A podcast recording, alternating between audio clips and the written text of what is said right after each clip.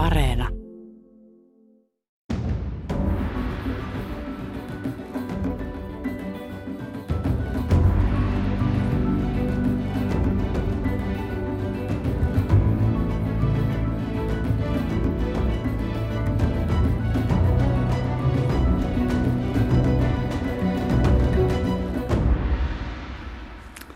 Jossain kaupungissa on maailma näytteillä, mitä täällä on aina samoja pieniä ilmiöitä, eikä vieläkään tuulivoimaa.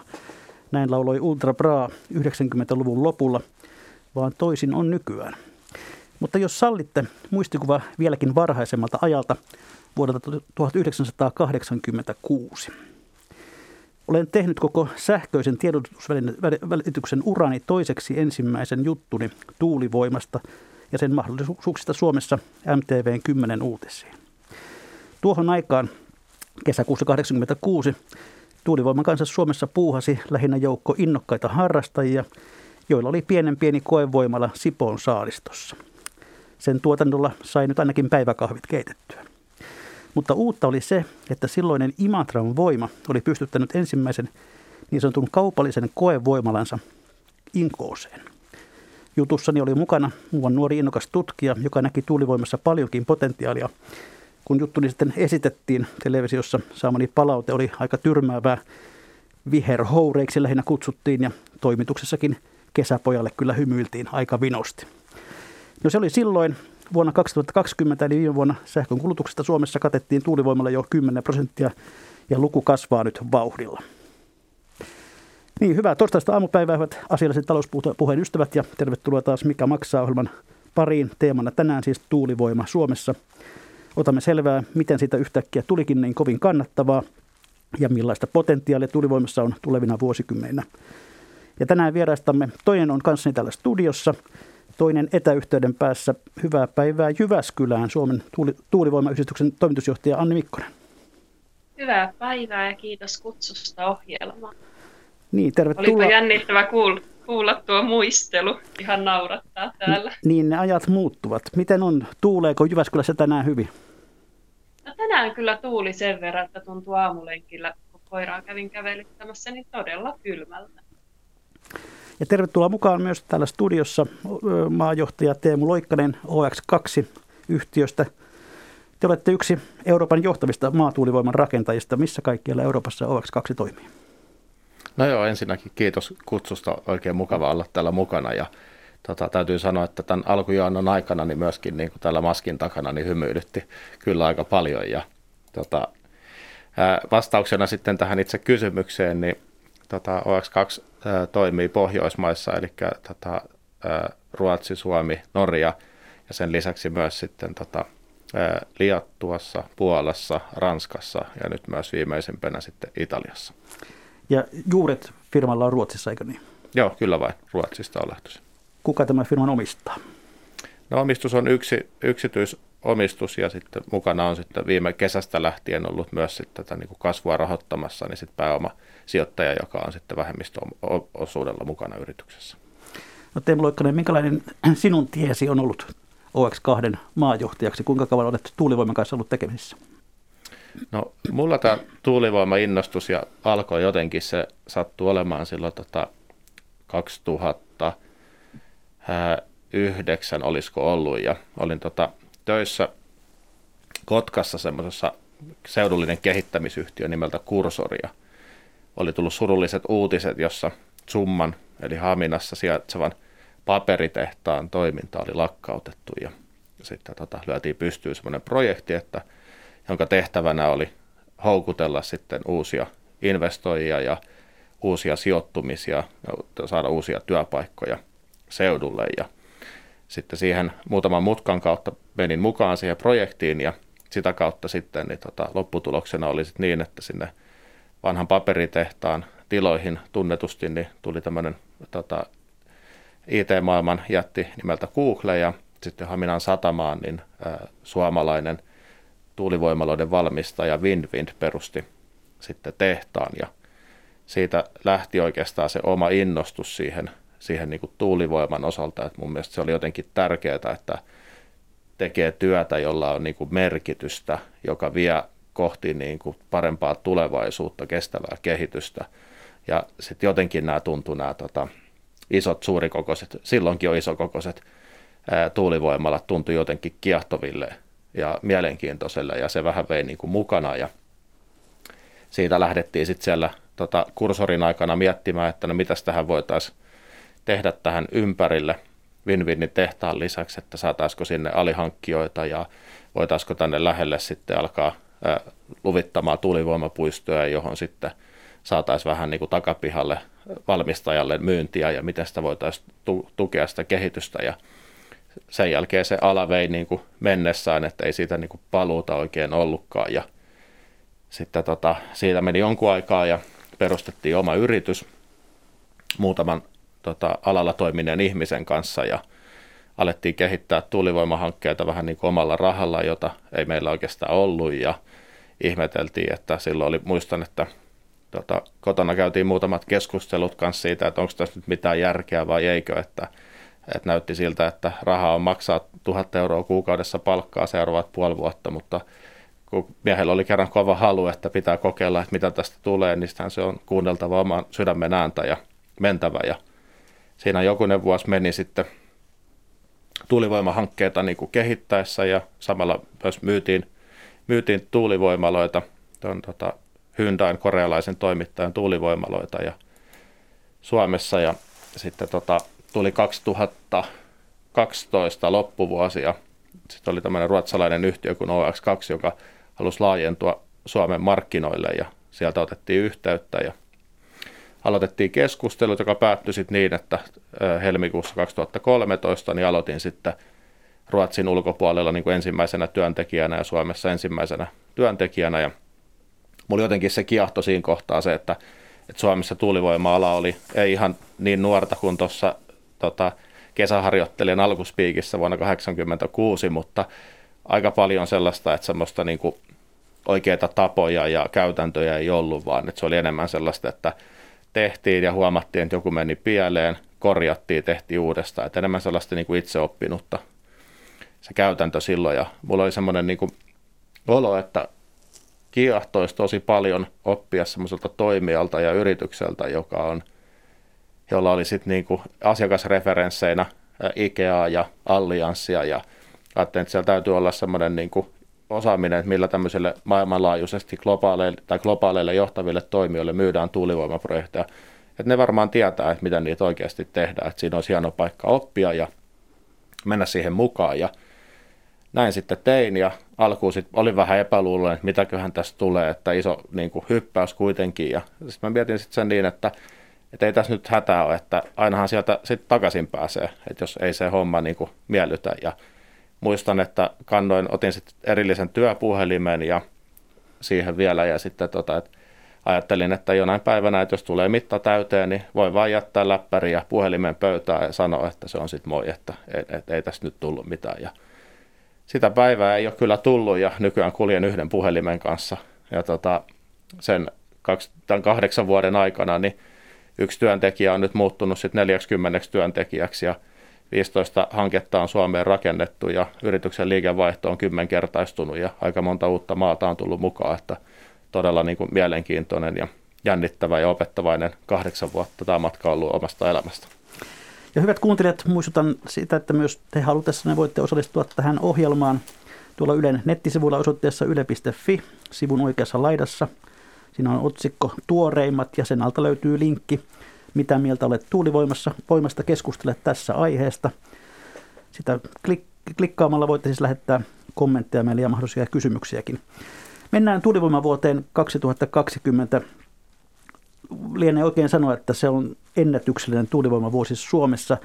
Tuulivoimayhdistyksen toimitusjohtaja Anni Mikkonen, sinä tunnut allekirjoittavan useat sähköpostisi hauskasti ilmaisulla hyvällä tuulella. Ilmeisesti hyvään tuuleen on ollut viime vuonna pohjalta aika lailla vankat syysä. Joo, kyllä, kyllä tässä hyvällä tuulella täytyy tuulivoima-alalla olla, että, että noin tuossa alkuspiikissä mainitsemasi epäilyt tuulivoiman kannattavuudesta, niin niihin mä itsekin olen on törmännyt vuosien saatossa aika paljonkin. Itse olen ollut täällä yhdistyksessä töissä vuodesta 2009 lähtien ja paljon keskusteltiin ihan siitä, että tuuleeko Suomessa ylipäänsä riittävästi tuulivoimatuotannolle. Nyt tiedetään, että näille moderneille voimaloille tulee kaikkialla Suomessa riittävästi, että se tuulisuus ei ole se syy, minkä takia tuulivoimaa ei voisi johonkin rakentaa. Ja viime vuosi oli tosiaan silleen, että tässä on nyt muutamakin ennätyksellinen vuosi takana, että, että 2019 rakennettiin ensimmäiset tuulivoimalat Suomeen, jotka ei tarvinneet valtiolta taloudellista tukea.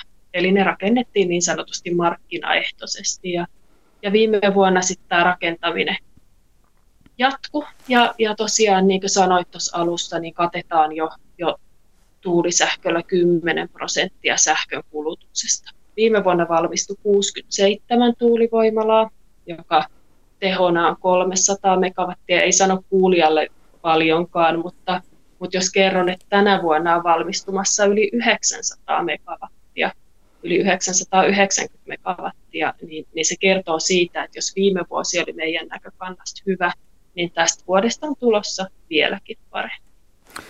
No kun näin talousohjelmassa ollaan, niin, niin mitä sanot siitä, että minkälainen on ollut alan yhteenlaskettu liikevaihto viime vuonna? Liikevaihtoa mun on tosi vaikea arvioida, mutta että jos, jos katsoo ihan näitä tämän vuoden ja sitten mitä tiedetään niitä investointeja, mitä on tulossa ensi vuonna ja seuraavana, niin puhutaan yli 2,3 miljardin investoinneista. Eli sitten on ihan mielenkiintoista verrata esimerkiksi siihen Kemin biotuotetehtaaseen, joka on 1,6 miljardin investointi. Toki Kemin investointi tulee yhdelle paikkakunnalle. Tuulivoimahankkeet sijoittuu eri puolille Suomeen, eli, eli se raha rupeaa sitten vaikuttaa monessa eri kunnassa. No kuinka monta voimalaa meillä viime vuonna kaikkiaan oli toiminnassa Suomessa? Niitä oli yhteensä 821 voimalaa. Eli se oli koko, koko se kumulatiivinen kapasiteetti. Niistä valtaosa on niin sanottuja maatuulivoimaloita, eli on rakennettu tänne maalle, ja sitten 11 voimalaa on, on rakennettu. On, on merituulivoimaa, eli perustukset on meren pohjassa. Ja tuolla toi Teemun, Teemun edustama yritys, eli OX2, on sitten rakentanut vajaan kymmenen voimalaa Keinosaarille jossain kohtaa, eli, eli tota, joo, 821 voimalaa jos karttaa katsotaan, niin missä päin pääosin nämä suomalaiset voimalat sijaitsevat? Kyllä tuommoinen 40 prosenttia Suomeen asennetusta tuulivoimakapasiteetista on Pohjois-Pohjanmaalla. Lapin eteläosissa on, on myös aika paljon tuulivoimaa ja sitten noissa muissakin Pohjanmaan maakunnissa. Eli siinä on semmoista historiallista taustaa, että silloin kun tuulivoimahankekehitys toden teolla lähti käyntiin tuossa 2090-2011 vuonna, niin oli semmoinen käsitys vielä, että, että vain, vain tuolla ähm, rannikolla tuulee riittävästi tuulivoimatuotannolle. Ja, ja sen takia sieltä on lähetty kehittämään tuulivoimaa. Teemu Loikkanen, haluaisit kommentoida jotain? Joo, ajattelin, että hyvin havainnollistaa tuota tuulivoiman niin kuin tahtia, millä nyt investointeja Suomeen tehdään, niin se, että, että antaa sen perspektiivin, että jos ensimmäisen Suomeen niin kuin reilu kymmenen vuotta sitten aloitettiin oikeastaan rakentaa tämmöistä niin teollisen koko luokan tuulivoimatuotantoa. Ja meillä meni se kymmenen vuotta siihen, että saatiin rakennettua noin se vähän reilu 2000 megawattia tuulivoimaa Suomeen. Ja tota, mitä Anni äsken mainitsi tuossa, niin tällä hetkellä Suomeen on siis rakenteilla se yli 2000 megawattia tuulivoimaa. Ja tuulivoimahankkeen tyypillinen rakennusaika on niin kuin vuodesta kahteen. Eli kertoo se, että nyt tulevan niin kuin yhden, anteeksi, vuoden, vuoden ja kahden aikana, niin sitten tullaan käytännössä niin tuplaamaan se kapasiteetti, jota tähän asti on rakennettu kymmenen vuoden aikana. Ja tuulivoimasta voidaan käyttää sellaista ää, nyrkkisääntöä, että puhutaan siitä, että investointi maksaa noin karkeasti ää, vähän reilu miljoona per megawatti. Ja jos nyt on rakenteella noin 2500 megawattia, se tarkoittaa, että kokonaisinvestoinnit on siinä kahden puolen kolmen miljardin välillä. Ja mikä sitten kiinnostavaa tästä vielä niin kuin tulevaisuutta ajatellen tekee, niin luvitusmielessä meillä on noin 5-6 tuhatta megawattia rakennusvalmiita hankkeita. Ja tämä toteutuessaan niin tarkoittaa sitä myös sitten, että investointimäärä tulevina vuosina tulee olemaan silloin 5-6 miljardia euroa, jos nämä hankkeet rakennetaan ja toteutuu sieltä. Puhutaan kohta tuosta tulevaisuudesta lisää. Pysytään vielä jotenkin tässä tämänhetkisessä. Oliko tuo viime vuosi, kun tuulivoimalla tehtiin siis sähköä ennätysmäärä, niin oliko se jotenkin sään puolesta myöskin erityisen suosiollinen voima tuulivoimalle? Anni Mikkonen. Joo, joo kyllä viime vuonna, viime vuosi oli hyvin voimakas tuulinen. Eli, eli viime vuonna tuuli, tuuli normaalia vähän enemmän. Sitten toinen, mikä tässä on myös huomattava, on se, että meillä sähkön kulutus vähän laski. Äh, lähinnä varmaan koronapandemia ja sitten aika lämpimän talven vuoksi viime vuonna, eli sähkön kulutuskin oli pikkusen alhaisempi kuin, kuin aikaisempina vuosina. Mutta toi on just tyypillistä tuulivoimalle, että, että välillä, siis tuulisuus vaihtelee vuosien välillä. Vuodet ei ole veljeksiä keskenään ja, ja se tekeekin tuosta hankekehityksestä, mitä, mitä toi Teemukin tekee, niin, niin, niin aika tarkkaa puuhaa, että pitää kyllä se tuuliolosuhde osata arvioida hyvin ja myöskin ää, arvioida se, että kun tuulta mittaa sieltä alueelta, että oliko nyt hyvä tuulinen vuosi, huono tuulinen vuosi vai keskituulinen vuosi. No, vuosien saatossa tuulivoimakriitikot ovat usein arvostelleet sitä, että kun tulee kylmä talvi ja kovat pakkaset ja sähkön tarve kasvaa huippuunsa, niin silloin ei tuulekaan. Mitä me tiedämme siitä, milloin meillä tuulee ja milloin ei, noin keskimääräisesti? Anni. No, jos, jos jatkan, kiitos vielä tästä, niin, niin tota, ää, Suomessa tuulee talvella enemmän kuin kesällä. Eli tuossa talvipuoliskolla lokakuun alusta maaliskuun loppuun niiden kuuden kuukauden aikana tuotetaan noin 60 prosenttia meidän vuotuisesta tuulisähkön tuotannosta. Eli valta tai isompi osa vuotuisesta tuulisähkön tuotannosta tuotetaan talvella kuin kesällä. Näinä parina viime vuonna ne niin sanotut huippukulutuspäivät, jolloin on ollut kova pakkanen ja, ja sähköä on kulunut paljon, niin, niin tuulivoimalla on tuotettu silloin aika hyvin. Eli, eli ne on sattunut semmoisiksi pakkaspäiviksi, jolloin on myös tuuli. Mutta tietenkään aina pakkaspäivänä ei tuule. Ja, ja tähän kuvaa juuri tätä tuulivoiman, tai, tai on semmoinen tuulivoimalle tyypillinen ominaisuus, että se vaihtelee ajallisesti ja, ja se tuo sit lisää, lisää jouston tarvetta tähän sähköjärjestelmään. Jos sitten puhutaan hieman sähkön hinnasta, niin viime vuonna nähtiin semmoinenkin ihme, että markkinasähkön hinta painui hetkeksi jopa miinukselle ja ainakin jotkut tahot antoivat ymmärtää, että syynä tähän oli liian halpa tuulivoima, jota tuli liikaa. Miten tätä kommentoitte, Teemu Loikkanen? No, se on varmaan niin kuin, tilanne sattuu olemaan sellainen niin kuin tässäkin tapauksessa oli, että oli viikonloppu yö, jolloin on, niin kuin, kulutusta on vähemmän ja sitten sattuu käytännössä tämmöinen niin kuin, myrskyluokan tuuliolosuhteet, jossa lähes koko Suomen tuulivoimakapasiteetti on sitten täydessä toiminnassa. Ja sama taisi olla silloin myös niin kuin Pohjois-Ruotsissa, eli silloin yksinkertaisesti sitä tuulisähkön tuotantoa on niin paljon, että sähkön tuotanto alkaa olla enemmän kuin kysyntää. Ja tämä on ehdottomasti niin kuin ilmiö, joka tulee lisääntymään jatkossa, että, se, että hintan, hinta heilahtelee enemmän sen mukaan, että olosuhteiden mukaan, että silloin kun tuulee, niin pörssihinta sähkössä menee alemmas, varsinkin niin kuin yö- ja viikonloppuaikana. Ja sitten taas silloin, kun on, on tyyntä ja kulutus on korkealla, niin hinta tulee niin kuin nousemaan. Ja sen tarkoitushan on tietenkin se, että se kannustaa ensinnäkin siihen, että sille halvalle tuulisähkölle saadaan lisää järkevää käyttöä ja sitten toisaalta myös siihen, että ratkaisuita, joilla pystytään tasottamaan sitä kulutusta, eli kysyntäjoustoon, sähkön varastointiin – näihin asioihin, niin niille tulee sitten niin kuin liiketoimintamielessä myös ihan erilainen mahdollisuus ja tilaisuus kasvaa ja kehittyä. Niin, onko tuulivoima halpa tapa tuottaa sähköä?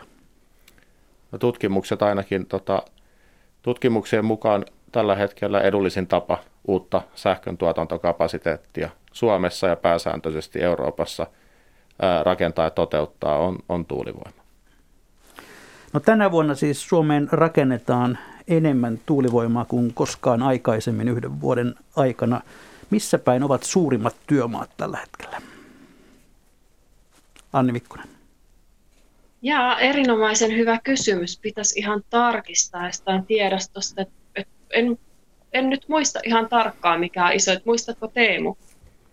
No siellä taitaa olla isoimmat hankkeet, mitä nyt on niin tuossa työn alla, niin on, on tota Mutkalampi-niminen hanke, jossa, tota, jota rakennetaan ja sitten, jonka kokonaisteho on noin 400 megawattia. Eli jos Anni mainitsi äsken tuossa, että, että tota 300 megawattia rakennettiin viime vuonna tuulivoimaa, niin kertoo siitä mittasuhteesta. Ja sitten myös omalla yrityksellä meillä on tuolla Lestijärven suunnalla myös menossa niin kuin rakenteille hanke, jonka tota, teho on noin 400 megawattia. Että siitä taitaa olla niin kuin suurimmat, suurimmat tota, tuulivoimahankkeet, jonka parissa nyt tehdään tota, rakennustyötä. Niin kerro vähän lisää tuosta Lestijärven hankkeesta. Se, se on ilmeisesti suurin, mitä te olette Suomeen tähän mennessä tehnyt. Joo, ja sitten kai se, no joo, se on lopulliset tehomäärät selviää, että mikä sitten, kuka pääsee komeilemaan siitä, että on Suomen suurin ja kaunein sitten jonkun aikaa ennen kuin joku sen onnit, tota, ennätyksen rikkoo, mutta siellä tosissaan niin se on, ole, olemme aloittamassa rakennustoimenpiteitä sitten tota se 70, noin 70 voimalla rakentamiseksi Lestijärven kuntaan ja siellä tällä hetkellä tehdään niin kuin viimeisiä siihen rakentamiseen tähtääviä suunnittelutoimenpiteitä ja kilpailutukset sitten sen rakentamisen ja turbiinitoimitusten osalta niin on nyt käynnissä. Mikä on arvio siitä, että milloin Lestijärvellä myllyt pyörivät? No se menee niin, että, että käytännössä siellä se rakennustyöt olisi tarkoitus aloittaa tuossa loppuvuodesta vuodenvaihteessa – ja siellä on aika massiivinen tällainen ää, tota, sähköverkon rakennusurakka, eli rakennamme 58 kilometriä 400 kilovoltin sähköverkkoa. Ja taitaa olla ensimmäinen Suomeen koskaan muun, jonkun muun toimijan kuin Fingridin toimesta rakentama 400 kilovoltin sähköasema. Ja sitten vielä jonkun verran 110 kilovoltin liittymisjohtoa sen lisäksi, eli siinä on tota, näitä tota, poikkeuksellisen isojen vaativien rakennustoimenpiteiden mukaan takia, niin se rakennuskausi on vähän pidempi. Että käytännössä tarvitaan kaksi talvea sen sähköverkon rakentamiseksi. Ja näillä näkymin se tarkoittaa sitä, että turbiinitoimitukset sinne Lestijärvelle tulisi 24 alkuvuodesta ja sitten 24 loppuvuotta kohti, niin se alkaisi olla sitten täydessä tuotannossa. Minkä, kuinka suuri investointi tuo kaiken kaikkiaan on? No siitä varmaan just aikaisemmin, mitä sanoin, että se suuruusluokka, että se tuulivoiman rakentaminen – maksaa sen reilu megawatti, miljoona per megawatti ja tuossa on 400 megawattia ja siellä sähköverkon osuus on niin kuin suurempi kuin normaalisti, niin siitä voi käyttää semmoisen suurin piirtein arvion, että suuruusluokkaa puhutaan 500 miljoonan euron investoinnista. Pitkään täällä Suomessa, niin Lestijärvi siis sijaitsee Keski-Pohjanmaalle, jos joku, joku sitä jäi miettimään, että missä se on. Ei mikään kovin suuren suuri kunta ja, ja siellä varmaan oltiin ilahtuneita siitä, että tällainen iso, iso hanke on sinne saatu. Mutta tuota, meillä pitkään rakennettiin tuulivoimaloita nimenomaan erilaisten valtion tukijärjestelyjen avulla. Ovatko nykyiset rakennushankkeet kaikki nyt jo niin sanotusti markkinaehtoisia? Teemu Loikkanen. Joo, kyllähän se käytännössä silloin tämä syöttötariffijärjestelmä, jota sitten myös tuulivoimalle maksettiin sitä varten, että, että tuotantoa saatiin niin kuin liikkeelle ja me on nähty se niin kuin sillä, että sehän käytännössä synnytti ja toi tämän tuulivoima-alan Suomeen. Ja sitä kautta niin kuin yritykset, kuten OX2 on aikoinaan tullut Suomeen ja lähtenyt käynnistämään ja tuulivoimahankkeiden kehittämistä. Ja, ja siihenhän mahtui vaan sitten pieni osa niistä käynnistetyistä hankkeista. Ja syöttötariffijärjestelmä käytännössä sitten meni täyteen ja suljettiin sitten uusi, uusien hankkeiden osalta niin 2016. Ja sen jälkeen kaikki tota, hankkeet, mitä on on ollut, niin on sitten niin kuin pientä kilpailutusta, jossa oli noin 300 megawattia, niin tota, sen piirissä, niin sen jälkeen kaikki tuulivoimahankkeet on rakennettu ja jatkossa nyt niin kuin tullaan kaikki uudet hankkeet, niin rakentuu sitten täysin markkinaehtoisesti ilman sitten yhteiskunnan taloudellista tukea. Eli onko siis niin, että tällä hetkellä osavoimalla to, toimii yhä tuen piirissä ja, ja sitten uusimmat eivät? Joo, kyllä se näin menee, eli silloin ne, ketkä on sen tähän tukijärjestelmään menneet mukaan, niin se tuki on päätös on voimassa 12 vuotta. Ja ne on tietysti niin kuin investoitu siihen eh, hetkeen ja niihin tota, ympäristö, tai tavallaan siihen taloudelliseen ympäristöön, mikä se on ollut, että se tuki on voimassa, mutta sitten taas kun ala on kehittynyt voimakkaasti ja kustannukset on tullut alas, niin sitten uudet hankkeet nykyisellään, niin ne pystytään toteuttamaan ja rakennetaan sitten ilman sitä yhteiskunnan taloudellista tukea. No näiden uusien hankkeiden ajajan näkökulmasta, niin pitäisikö näiden vanhojenkin vähitellen päästä tuesta eroon? No se on vähän se hanki, tai se sanotaan, että se on hankala siinä mielessä, että, että lähtökohtaisesti kai se, että valtio, jos lupaa ja tehdään joku laki ja annetaan jotain, niin kai se niin kuuluu ihan perusperiaatteisiin, että sanoista ja luvatuista ja tässä tapauksessa laista pidetään kiinni, että lakia ei niin lähdetä takapainotteisesti muuttamaan. Ja se ongelma niissä sen tuottajan kannalta on, että niin kuin sanoin, että ne on tehty siihen, siihen niin kuin investointiympäristöön, silloin investointipäätökset, jossa se tulo on laskettu sen takuuhinnan mukaisesti. Ja sitten jos ne yhtäkkiä otetaan pois, niin se todennäköisesti tuli johtamaan sitten siihen, että se toimijoiden niin kuin, talous menee kyllä niin kuin huonoon kuntoon ja todennäköisesti tulisi konkursseja. Ja sitä niin kuin missään tapauksessa tietenkään ei haluta, että se ei ole kenenkään etu, vaan me nähdään enemmänkin sen niin kuin positiivisena asiana, että niin kuin sanoin, että se on nyt taas tuonut nämä yritykset, se on luonut tänne uuden energiantuotantoalan, tuonut niin kuin uuden, uusia osaajia ja nyt sitten hedelmää kannetaan sitä kautta, että pystytään näitä uusia nykyisiä hankkeita sitten toteuttamaan ilman sitä valtion taloudellista tukea. No puhutaan Saanko mä, ole, ja, ole hyvä, Anni Mikkonen, ole hyvä. Kiitos.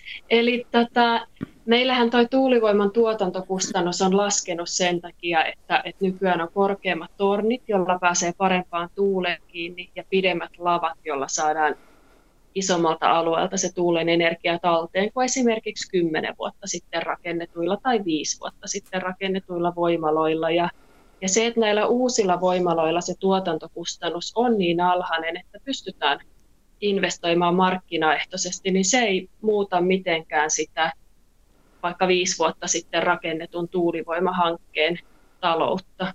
Eli, eli sillä on ne sen, sen kyseisen voimalan tuotanto ja, ja sen kyseisen voimalan alkuperäiset investointikustannukset kannettavanaan, niin, niin ne ei oikein ne vanhat hankkeet ei vaan mitenkään voi tulla toimeen ilman sitä tukea. Mutta mut just niin kuin Teemu sanoi, että, että se, että meillä on ollut tuo syöttötariffijärjestelmä, niin se on mahdollistanut sen, että, että nyt tämä markkina on niin kypsä, että pystytään rakentamaan ilman tukea. Teemu Loikkanen. Joo, tätä ehkä niin kuin hyvin konkretisoi esimerkki siitä, että mulla ensimmäinen tuulivoimahanke, missä oli mukana, niin se rakennettiin kahden megawatin – tuulivoimaloita, jonka kokonaiskorkeus oli 150 metriä. Ja niiden vuosituotanto oli noin tota, 5000 megawattituntia. Nyt sitten viimeiset hankkeet, mitkä meillä lähti rakenteille tuossa joulukuussa, tuli investointipäätökset, niin käytännössä sillä samalla rahalla, kun se voimalla silloin on ostettu, niin rakennetaan tuulivoimala, joka on teholtaan 5,5 megawattia, eli huipputeho on lähes kolminkertaistunut. Mutta niin kuin mikä tärkeintä, niin sen voimalan tuotanto on kasvanut 20 000 megawattituntiin vuodessa.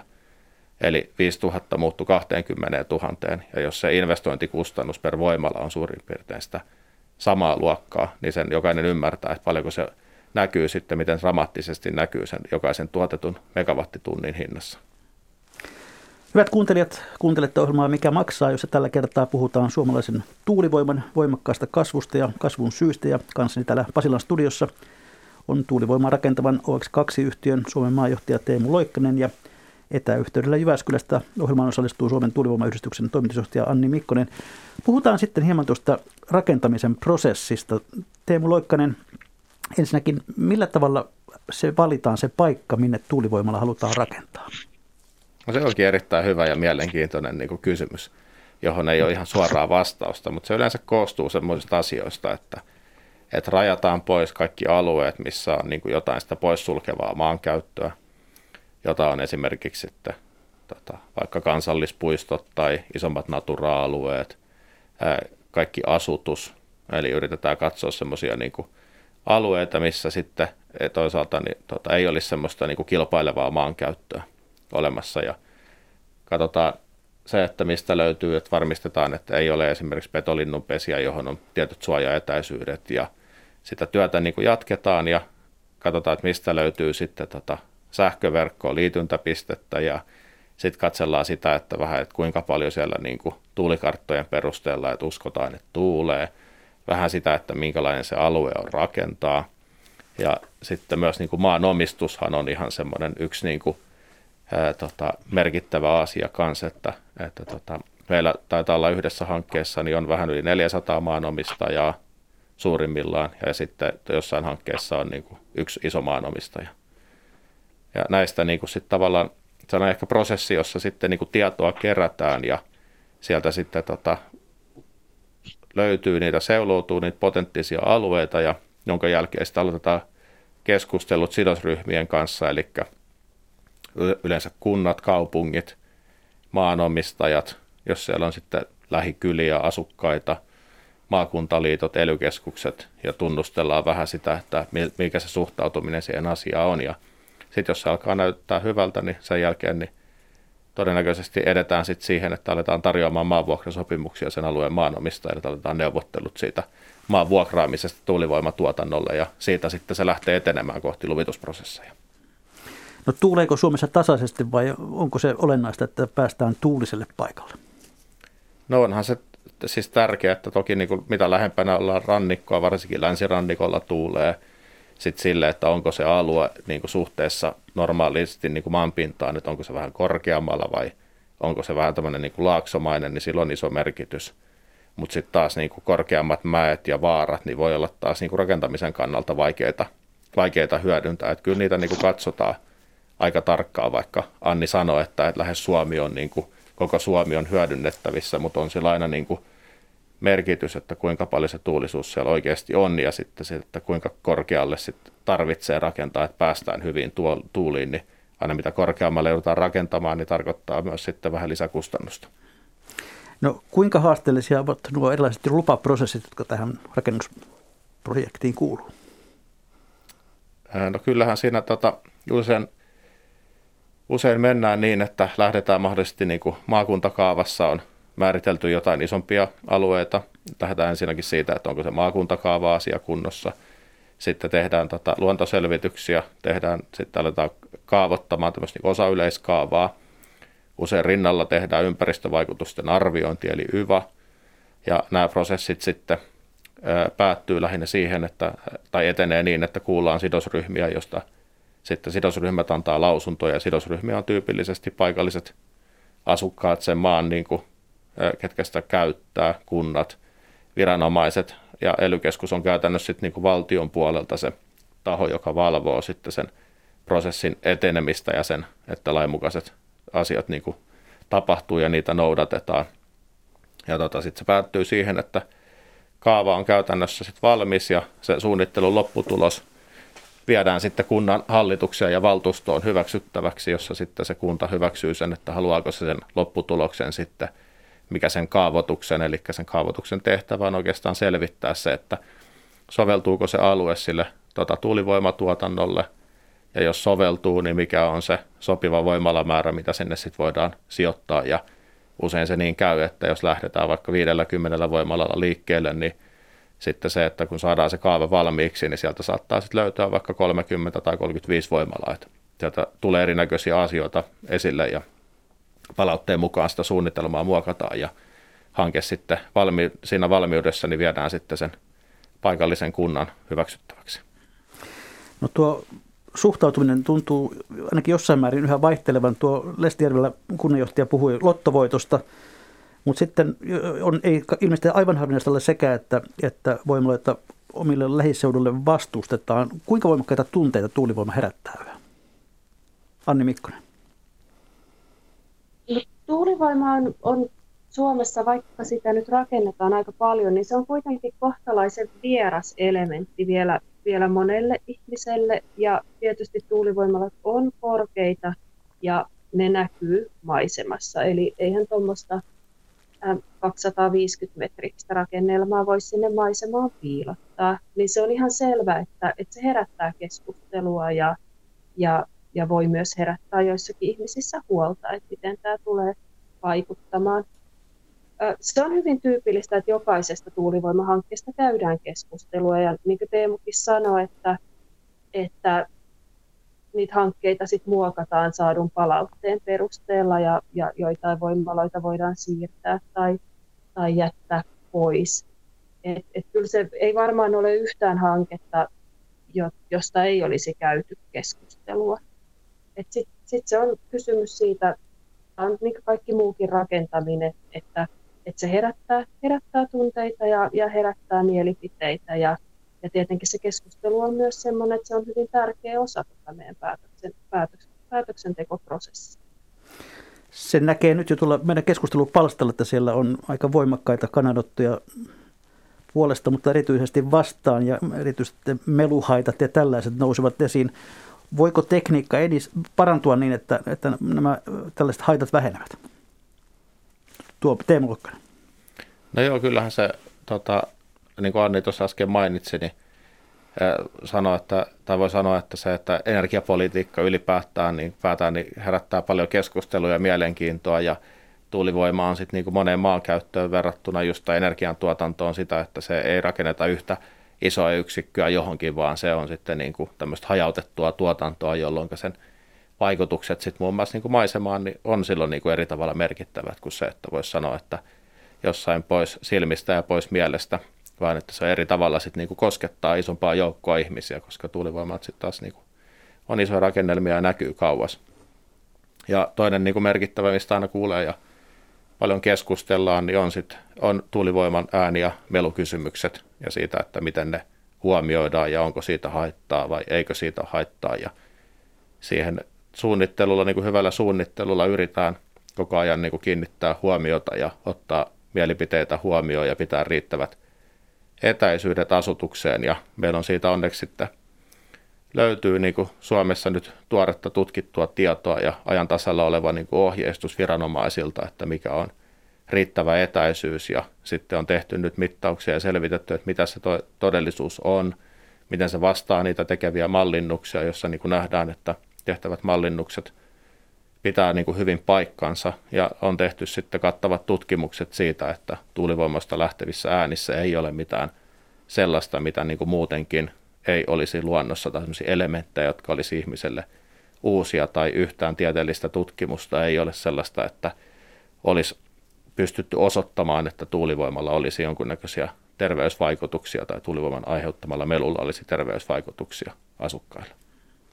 No vielä tuota karttaa katsoo, tuossa äsken jo totesimme, että Pohjanmaalla ja Lapissa on ehkä eniten, eniten tuulivoimalta Suomessa tällä hetkellä, mutta Itä-Suomi näyttää olevan aika lailla neitseellinen maaperä. Mistä se mahtaa johtua? Anni Mikkonen, osaatko sanoa?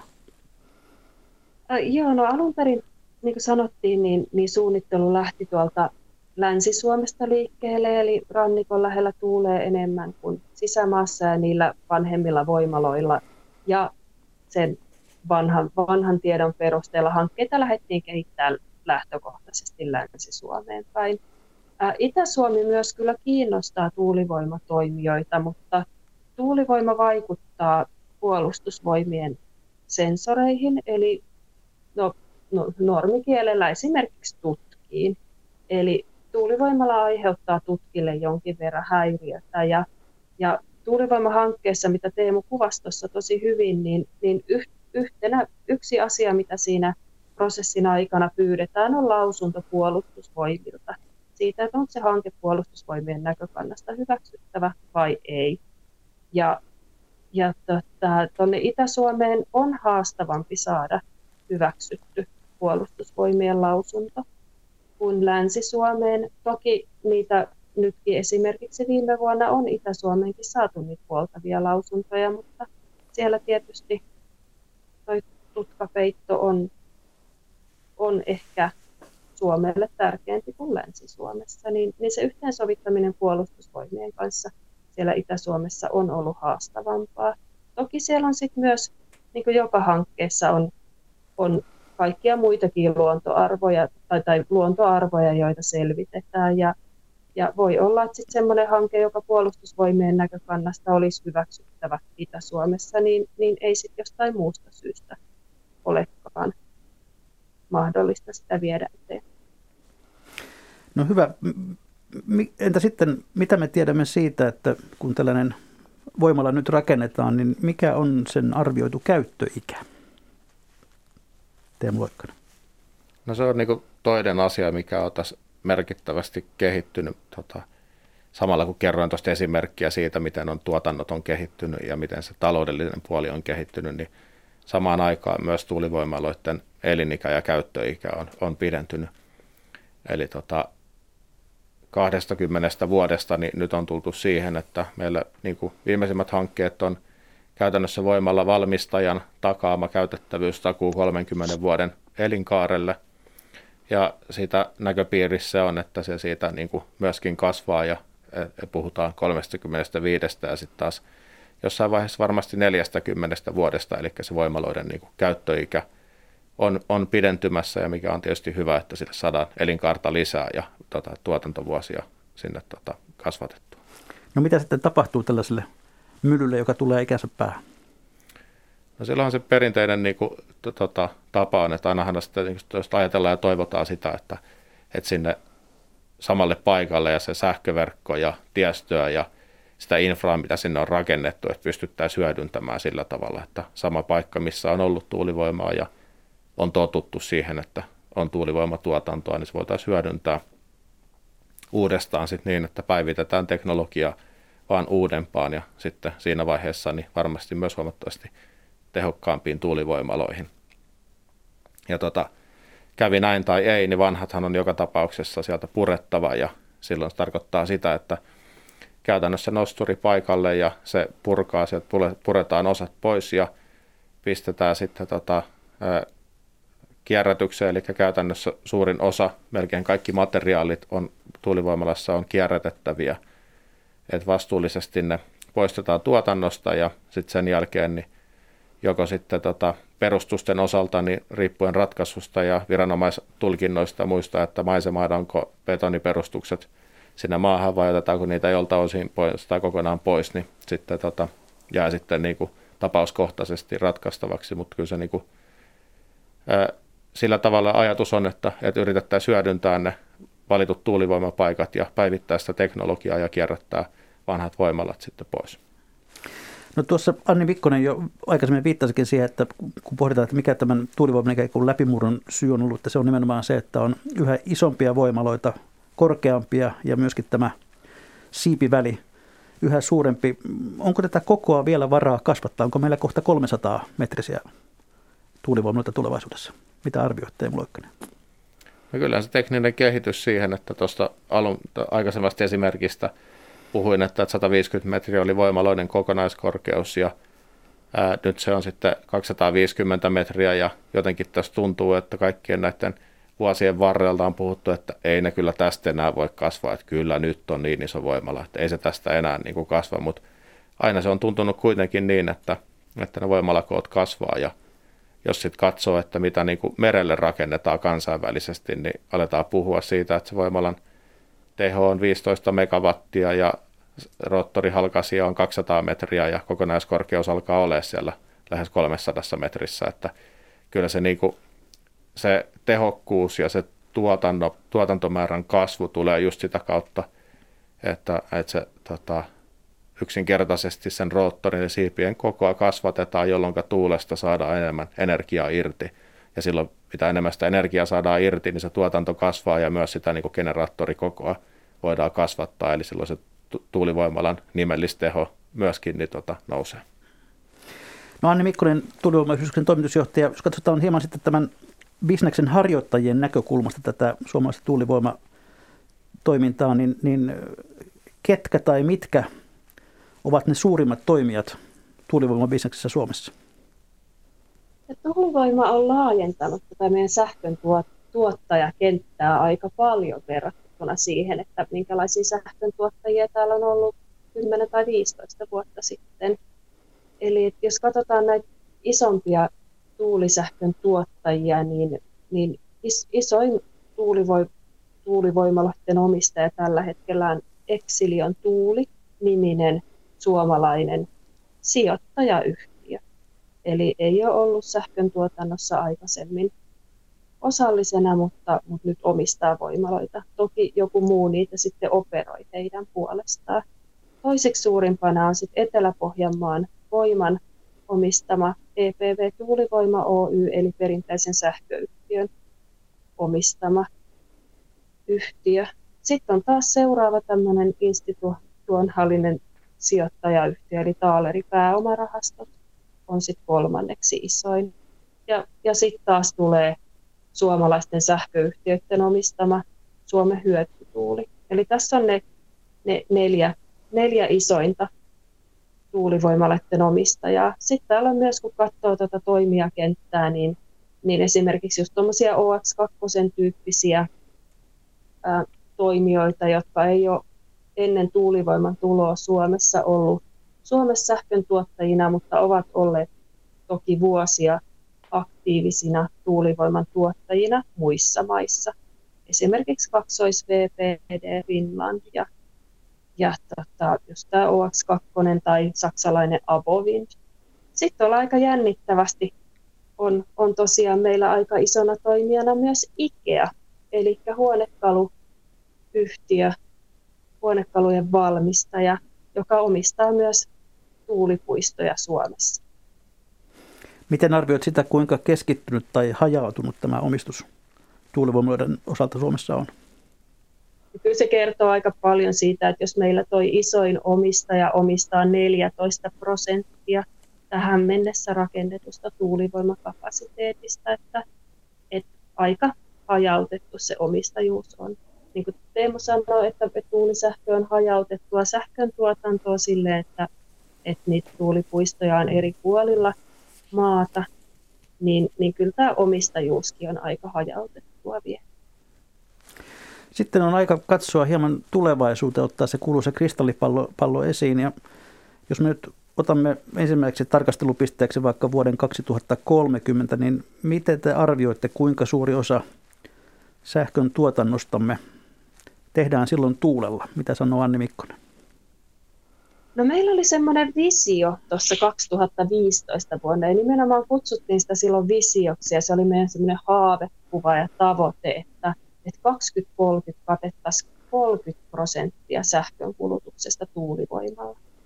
Ja, ja silloin se tuntui aika semmoiselta kunnianhimoiselta ja, ja, ja ehkä vähän mahdottomaltakin saavuttaa. Mutta nyt kun katsotaan tätä, että kuinka paljon on julkaistuja investointipäätöksiä nyt tuleville vuosille, kuinka paljon on valmiiksi luvitettuja tuulivoimahankkeita, jotka odottaa sitä investointipäätöstä, ja miten tämä koko sähköjärjestelmä on kehittymässä, niin, niin kyllä se alkaa olla nyt aika selvää, että se on melko realistinen tavoite tällä hetkellä, että tuulisähköllä katettaisiin 30 prosenttia sähkön kulutuksesta 20 vuotta.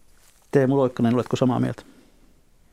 No joo, olin tässä silloin tota, mukana tätä samaa visiota luomassa silloin Annin kanssa ja se tuntui, niin kuin, että, että jos tällainen saadaan aikaiseksi, niin sehän olisi niin kuin todella kova juttu. Ja sitten kun katsoo tätä kenttää, missä nyt ollaan, niin kyllä se on niin kuin, tota, näköpiirissä, että se toteutuu ja näkisin, että niin kuin oman, oman yrityksen ja toimijoiden puolesta niin varmasti mennään sen ylikin ja kyllä se tämän niin kuin koko homman tavoite on se, että mentäisiin kohti niin kuin ensin ainakin niin kuin hiilidioksidivapaata ja sen jälkeen niin kuin kokonaan uusiutuvaa sähköjärjestelmää, jossa uusiutuvalla energialla tota, toteutetaan se ja koko 100 prosenttia sähkön tuotannosta. Että sehän on niin se alan tulevaisuuden oikeasti se iso tavoite, mitä kohti ollaan menossa. No noin karkeasti arvioiden, jos nyt halutaan nousta 10 prosentista 30, niin kuinka monta uutta tuulivoimalaa se tarkoittaa vuoteen 30 mennessä? Teemu Loikkanen, osaatko sanoa? No sen nyt suurin piirtein, jos tuosta laskisi, että se 800 voimalalla ollaan nyt siellä 10 prosentissa ja sen kolminkertaistamalla oltaisiin 30 prosentissa ja se, että voimaloita lukumäärällisesti tarvitaan vähän vähemmän, kun tehot kasvaa siihen suhteessa. Tietysti vaikea arvata sitä, että mikä, miten sähkön kulutus Suomessa kehittyy, mutta jos oletetaan, että se nyt ei dramaattista muutosta siihen tule, niin silloin se totuus lienee siellä jossakin 1000 ja 1500 voimalla välissä, että mikä se on se tarvittava voimalamäärä. Ja jos meillä on aikaa tässä yhdeksän vuotta, niin se tarkoittaa, että rakennustahti siihen, että siihen päästäisiin, niin olisi silloin kuitenkin aika maltillinen. No vielä pidemmällä tähtäimellä jossakin näin sellaisen arvioin, että jopa 70 prosenttia sähkönkulutuksesta voisi joskus syntyä Suomessa tuulella. Onko tämä haihattelua vai, vai realismia joskus ajan kuluttua Teemu Loikkanen? No siis realismia ehdottomasti ja se, mitä siihen niin kuin halutaan ja tarvitaan, niin saada mukaan, että se ei pelkästään länsirannikolle tuulivoimaa rakentamalla, maatuulivoimaa rakentamalla, niin siihen ei päästä ja se ei ole järkevää, että tuottajien näkökulmasta haluttaisiin nimenomaan niin, että merirakentaminen tuulivoimasta myös saataisiin käyntiin. Ja aikaisemmin keskusteltu sitten maantieteellinen hajautus myös niin kuin Itä- ja Pohjois-Suomeen olisi mahdollista, eli mitä siitä hyödytään, niin on sen ensinnäkin se, että saadaan uusia rakennuspaikkoja siihen, mutta myös, että se tulee tasaamaan sit sitä tuotantoa ja tuotannon vaihteluita, koska se, että Suomi on pinta-alallisesti isokokoinen maa ja sääolosuhteet niin tota, eri puolilla Suomea niin ei ole samanlaiset. Eli mitä enemmän sitä maantieteellisesti pystytään hajauttamaan sitä tuotantoa, niin sitä tasaisemmaksi siitä tulee. Ja merituulivoimalla olisi niin kuin todella iso potentiaali ja rooli Suomessa, että merellä tuulee merkittävästi paremmin, tehot on suurempia kuin maatuulivoimalla, että nämä niin kuin ehdottomasti merituulivoimalla tämän, sitten tämän seuraavan hyppäyksen, niin sen merituulivoimalla ison roolin siinä. Aika monen yleisökysymykseen tuossa matkan varrella tuli jo vastattua, mutta yhden täältä vielä poimin täällä kirjoittaa nimimerkki Tuulta päin, että hän odottaa sitä, että pientuulivoimaloiden hinta ja saatavuus tulisivat sellaiselle tasolle, että niitä pystyisi hankkimaan omaan pihaan. Miten kaukana tästä ollaan Teemu Loikkanen? No se on varmaan se haasteellisuus vähän siihen, että pientuottajan näkökulmasta niin aurinkopaneelit on, on niin helppohoitoinen ja hyvä ratkaisu. Ja itselläkin taitaa olla 5-6 vuotta kokemusta siitä, eikä ole tarvinnut tehdä asialle yhtään mitään.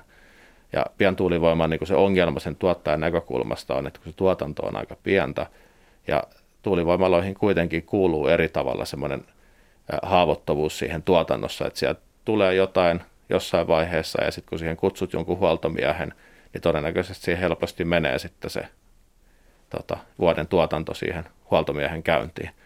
Eli se ongelma siitä, että miten siitä teknologisesti, teknologisesti saataisiin niin luotettava, että se ei, ei niin kuin käytännössä pysähtyisi tai ei tarvitsisi huoltoja ollenkaan siinä, kun se tämmöisen niin kuin yksittäisen voimalan tuotanto, että jos se tuottaa vaikka 100 tai 200 euroa vuodessa sähköä, niin sillä ei kovin montaa korjausreissua ei kateta.